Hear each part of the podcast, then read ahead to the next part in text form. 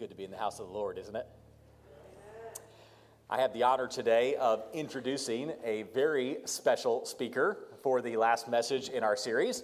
But before I do, I want to uh, mention to you what's coming up in the next couple of weeks. So, next week, as Pastor Cindy mentioned, we are having our Vision Sunday right here at First Church. Sunday, September 10th, 2017, is Vision Sunday 2017. We want to encourage you to make sure that you are present for that Sunday. And not just you, but we encourage you to bring your family, bring your friends, bring your loved ones, bring the people you don't like. They're going to get saved. It's going to be awesome. It's going to be really good on Vision Sunday 2017 as God speaks to us about what His future is for Kankakee First Church of the Nazarene. We believe it is going to be an incredible day. We're going to launch our vision statement our mission statements, and the eight core values that we believe that God has laid on our hearts as a staff, as a leadership team, and as a leadership of the entire church. So we look forward to being together, Vision Sunday 2017.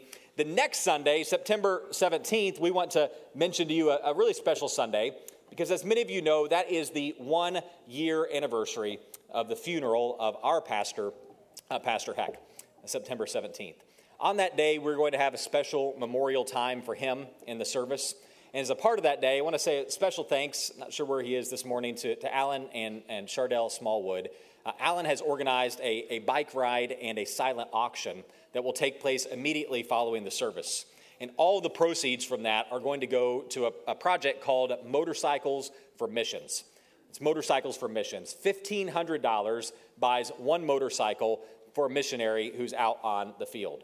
And what we believe is that through the silent auction, through the generosity of our giving, we believe that we can put a couple of motorcycles on the field in honor of our pastor, Pastor Heck, on the one year anniversary of his funeral. So we encourage you to be with us uh, on that day, September 17th. It'll be a really special time together. Well, I want to introduce to you now a woman who probably needs no introduction. Uh, Pastor Simone Twible has been a part of this church for uh, many years. 2007 to 2010, she served as the Hispanic pastor uh, right here at First Church and developed a, a thriving, uh, growing ministry both inside and outside the walls of the church. Uh, she has earned degrees from Olivet in both psychology and sociology. She has two earned master's degrees, one from Olivet, one from Asbury Theological Seminary, and she is ever so close to earning her doctoral degree, her PhD in intercultural studies through Trinity International University. Uh, she is a fresh one week into her tenure as the lead intercultural studies professor at Olivet Nazarene University, and she hasn't quit yet, for which we are very grateful. And her students already love her. Uh, she's a professor. Uh, she's in the midst of writing her doctoral dissertation. She is six months pregnant with her second child, a daughter who is due in December, and uh, she is a wonderful woman. Uh, she's a great preacher. She is a brilliant mind, a wonderful professor, and as many of you know, she is also my beautiful wife. And so, if you would, I'd ask you to show some honor and respect to her as she joins us today to bring the Word of God to us. well, thank you. Thank you. For, for just one minute, I was starting to think, who is that person? but then, yeah, the Lord is good. And good morning. It's so good to be here with you this morning. And, and thank you so much, Pastor Andrew, for the opportunity to come and share the Word of God with the people of God. It is really an honor. Um, you know, um, I, I, for a few weeks ago, when Andrew came to me and said, Would you like to preach the last uh, sermon for, for the series?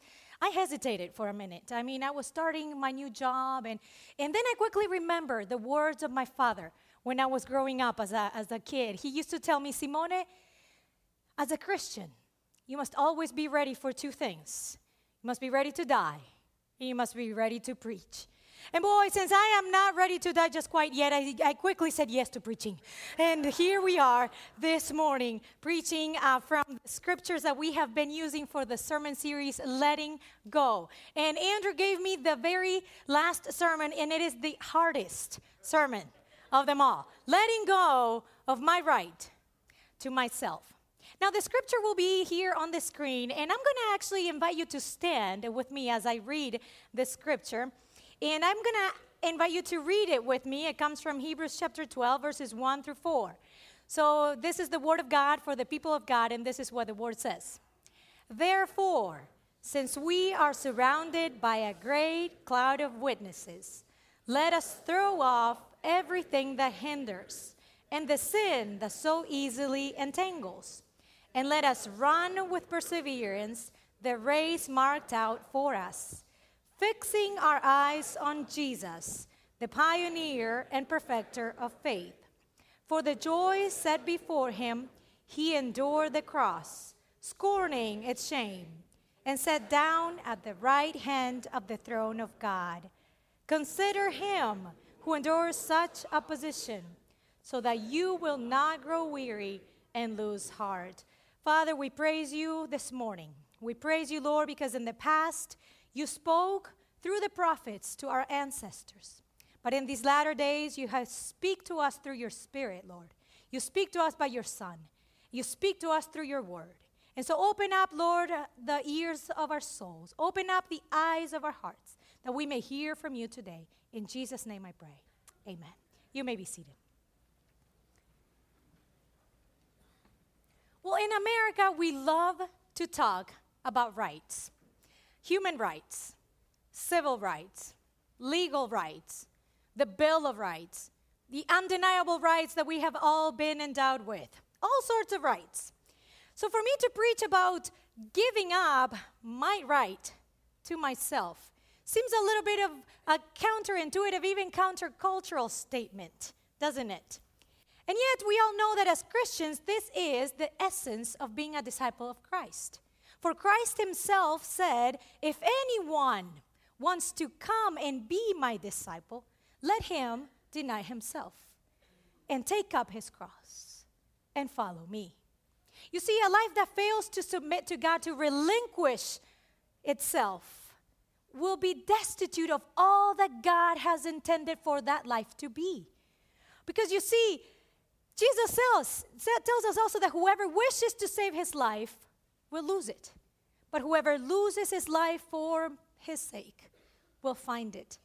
Jesus knew that an inwardly focused life, that is, a life focused on my wants, my desires, my preferences, my opinions, would slowly become frozen on the mountain of self centeredness and quickly wither in the valley of self preservation. So that's why the writer of Hebrews warns us, admonishes us, and tells us to throw off, let go, relinquish everything that hinders, so that you may indeed receive everything that God has intended for you to experience. So, how do we throw off everything that hinders?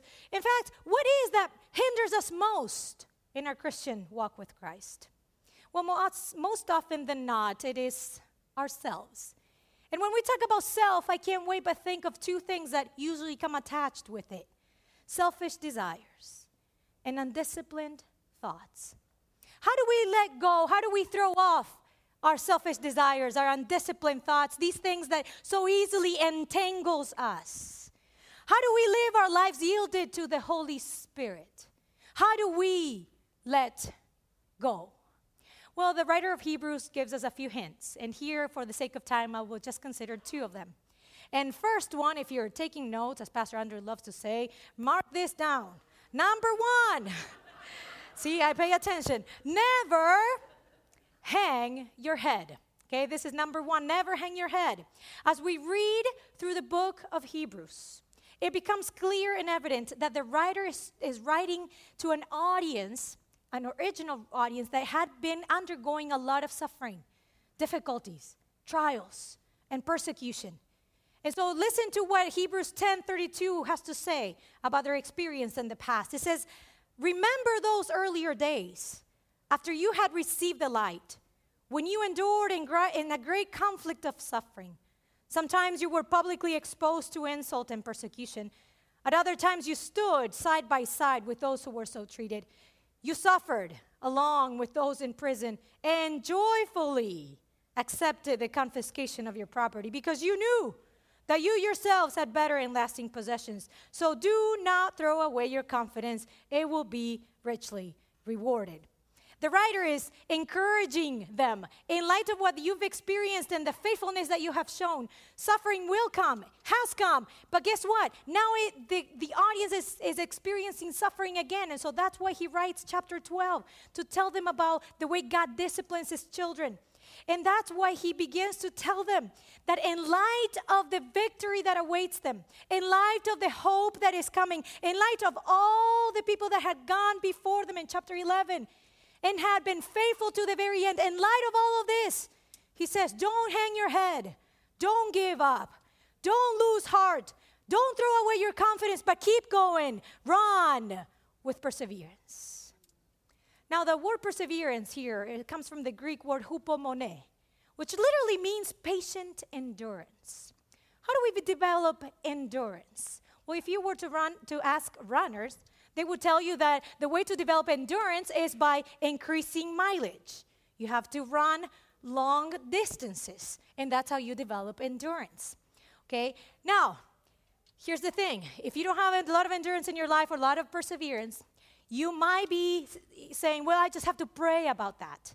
Be careful with what you pray. Because you know, I, I'm not a very patient person by nature, and I used to pray all the time, Lord, please Please give me patience. Lord, I, I need patience.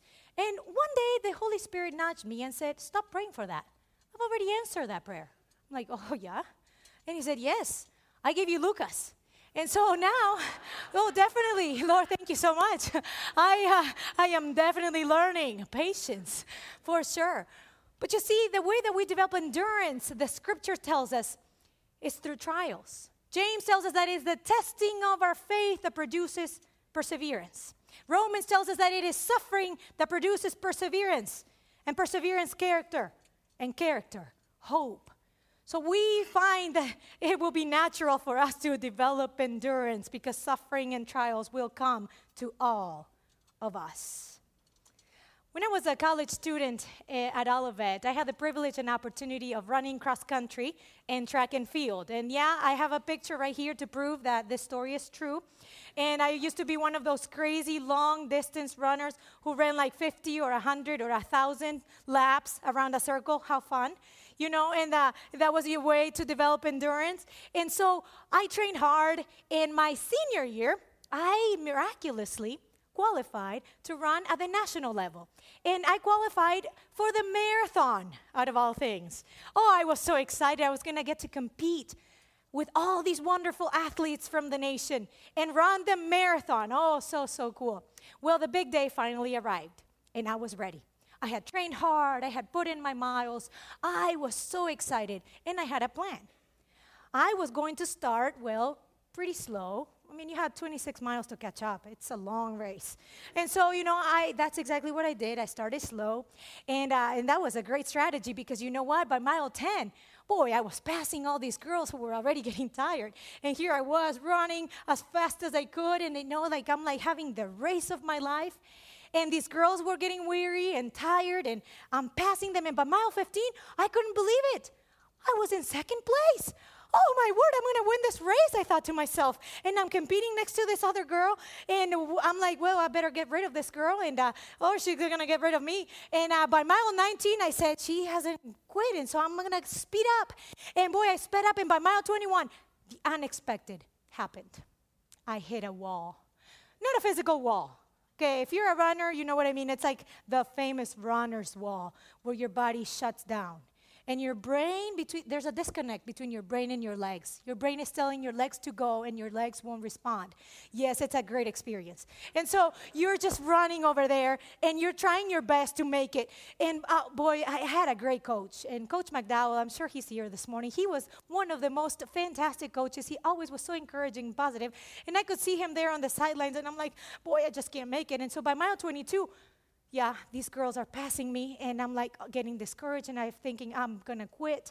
But mile 23 coach is like, I hear his voice. It's like, keep going, Simone. You can do it. You're almost there. And I'm like looking at him, I'm like, yeah, right. Easy for you to say. And so I'm like, just trying my best to put one foot in front of the other. But mile 24, Boy, I was no longer thinking about quitting. I was thinking about dying. It sounded so much better. Oh, it was just like fantastic. Well, I said to myself, I had two miles left.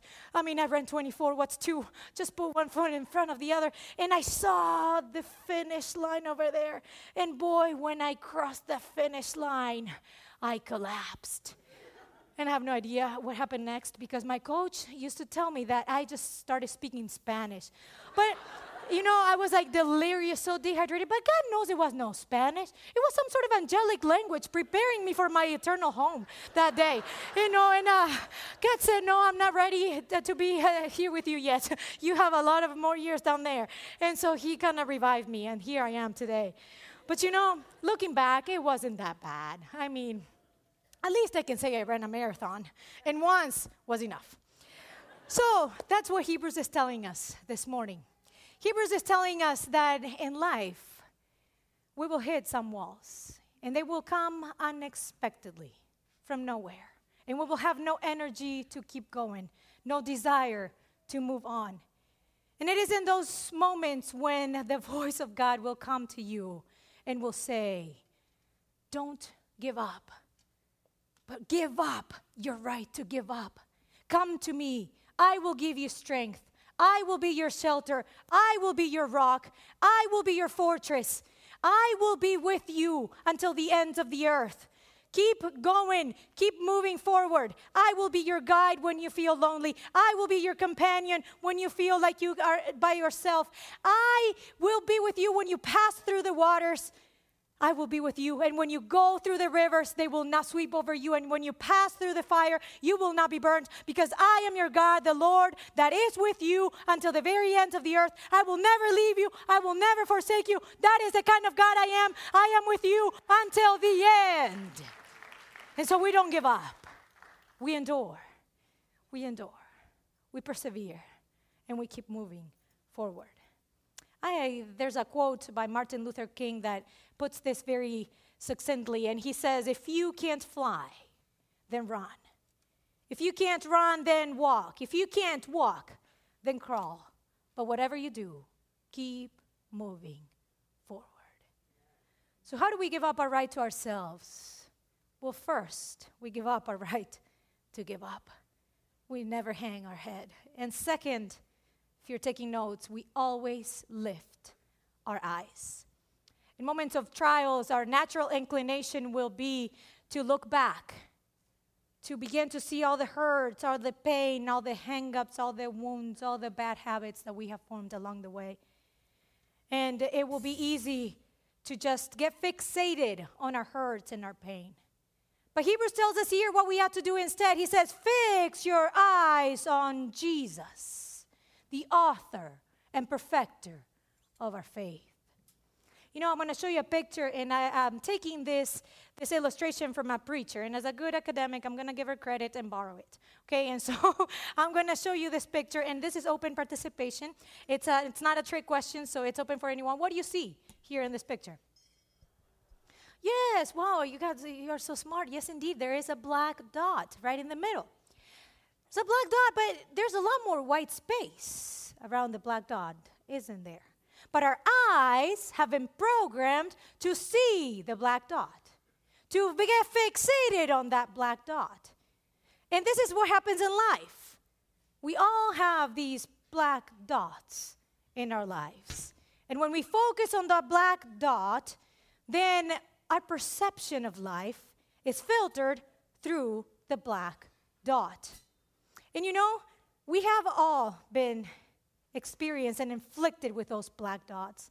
For some, it could be a broken marriage, or the experience of rejection as a child, or an addiction that you can't seem to break, or the black dot of poverty, or the black dot of shame, or the black dot of a dysfunctional family, or the black dot of emotional instability, or the black dot of sexual abuse, whatever is that black dot in your life that black dot has defined you, who you are.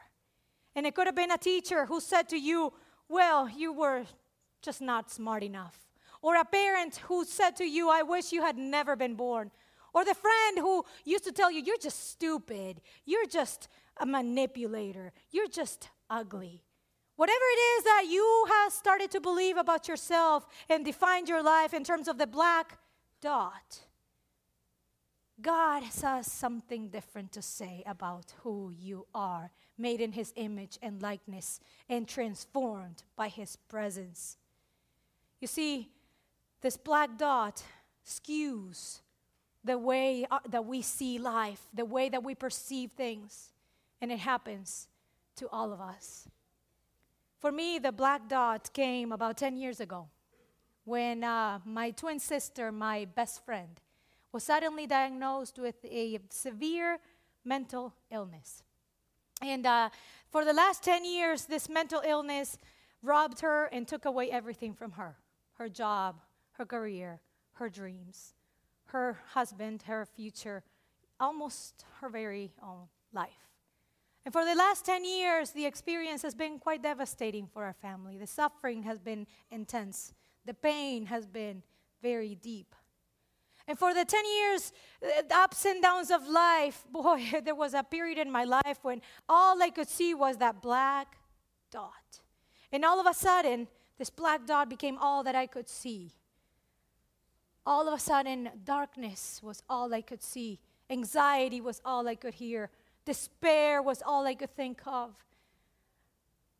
Anger was all I could hold deep inside. And God began to tell me, Simone, you must make a decision. What will you focus on? Will you focus on this black dot or will you focus on me? Because you cannot do both. And God began a process of healing in my own heart. And He began to renew my mind.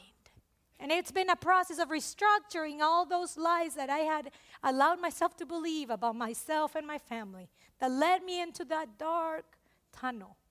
And I'm here to tell you today that it is when you have nothing left, that you are absolutely at the end of yourself, that you look up and say, Lord, you can have it all. That He takes over and begins to shape you and form you and transform you by the power of His presence, by the goodness of His heart. Because even when I was in the pit, in the darkest moments of my life, and I remember pleading with God, please don't leave me here, He would come and wrap His arms around me with His love and his presence was always so real that I knew the kind of God he was. Because even when we are faithless or unfaithful, he remains faithful because he cannot disown himself. That's the kind of God we serve. That's the kind of God he is, who is almighty, who is all powerful, who is all knowing, and he will come and take you out of the miry pit and take you to his glorious presence where you can be healed and transformed and renewed and made new. This is the kind of God that we serve. You know, I, I want to share this with you because it's, it's happened to me. But at the end of your obedience, there is freedom. At the end of your pain, there is hope. At the end of your suffering, there is healing, and God will come in and He will do His work in you. So, this is the decision that each one of us will be faced with. What will we focus on? Will we focus on the black dot, or will we focus on Him? Fix our eyes on Him. Allow Him to come and renew us. Psalm 34 3 says this Magnify the Lord with me let us exalt his name together. How do we magnify the Lord? He's already big enough. He doesn't need to be magnified. Yes, you magnify the Lord by exalting his name, by making him bigger than your issues, bigger than your problems, bigger than your circumstances, bigger than your past, bigger than anything that could come against you, because he is almighty and he is enough and he is all that you need today.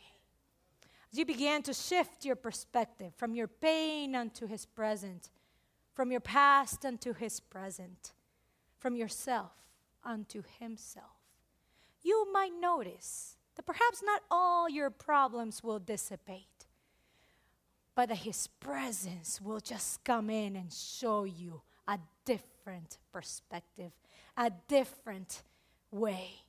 And as you abandon yourself completely to Christ, as you give up your right to yourself, you begin to shift that perspective and you allow His healing touch to come and heal those deep wounds and heal the pain.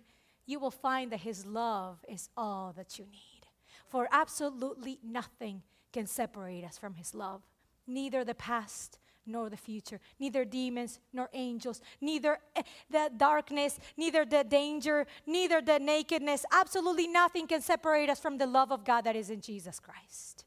And that is the hope that we have. Now, I want to pause here for a few minutes because I know that so many of us have gone through difficult times. Perhaps you're experiencing a wall even now in your own heart. And I want to encourage you to just bring it to the Lord and leave it at the foot of the cross and allow His healing touch to come and repair and restore and renew that area of your heart. I want to close with a famous parable written by a philosopher in the 19th century, a renowned Danish philosopher by the name of Soren Kierkegaard. You probably heard of his name before. And he wrote this parable entitled it Duckland. And this is what it says. It was a lovely Sunday morning, and all the dogs came to church waddling through the doors and down the aisles and through the pews where they comfortably squatted. And when all were well settled and the hymns were sung, the minister waddled into the pulpit and opened the duck Bible and began to read, saying, Hear ye, O ducks! Ducks, you have wings, and with wings you can fly like eagles. You can soar into the sky, dogs. You can escape the confinement of fences and know the joy of absolute freedom. Ducks, use your wings and fly. It was a marvelous and inspiring message. And all the ducks nodded with their beaks, and they all said in unison, Amen, hallelujah, preacher. And when the benediction was given, they all got up from their pews and then turned around, and each one of them waddled out of the door and through the town all the way home. Friends, we have been given wings to soar like eagles. We have been given feet like the feet of a deer to enable us to go on the heights. We have been given the freedom through the blood of the Lamb and the power of the Spirit. We have been made to fly. And yet, so many of us are still waddling. Through the sacrifice of the Lamb, we are not victims of our circumstances. We are victors. So don't hang your head.